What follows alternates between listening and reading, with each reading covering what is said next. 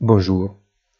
Jamais auparavant, ce qui se passe ou se décide aux États-Unis n'a dicté le rythme des marchés financiers mondiaux.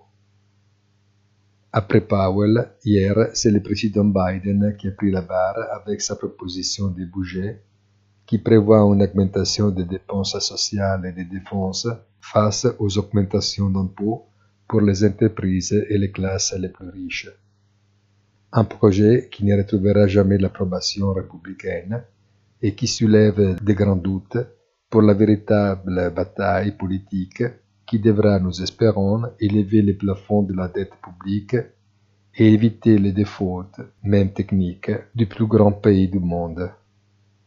Une très bonne fin de la semaine et rendez-vous sur notre site easytradingfinance.it avec notre commentaire hebdomadaire Il punto della settimana dans l'après-midi.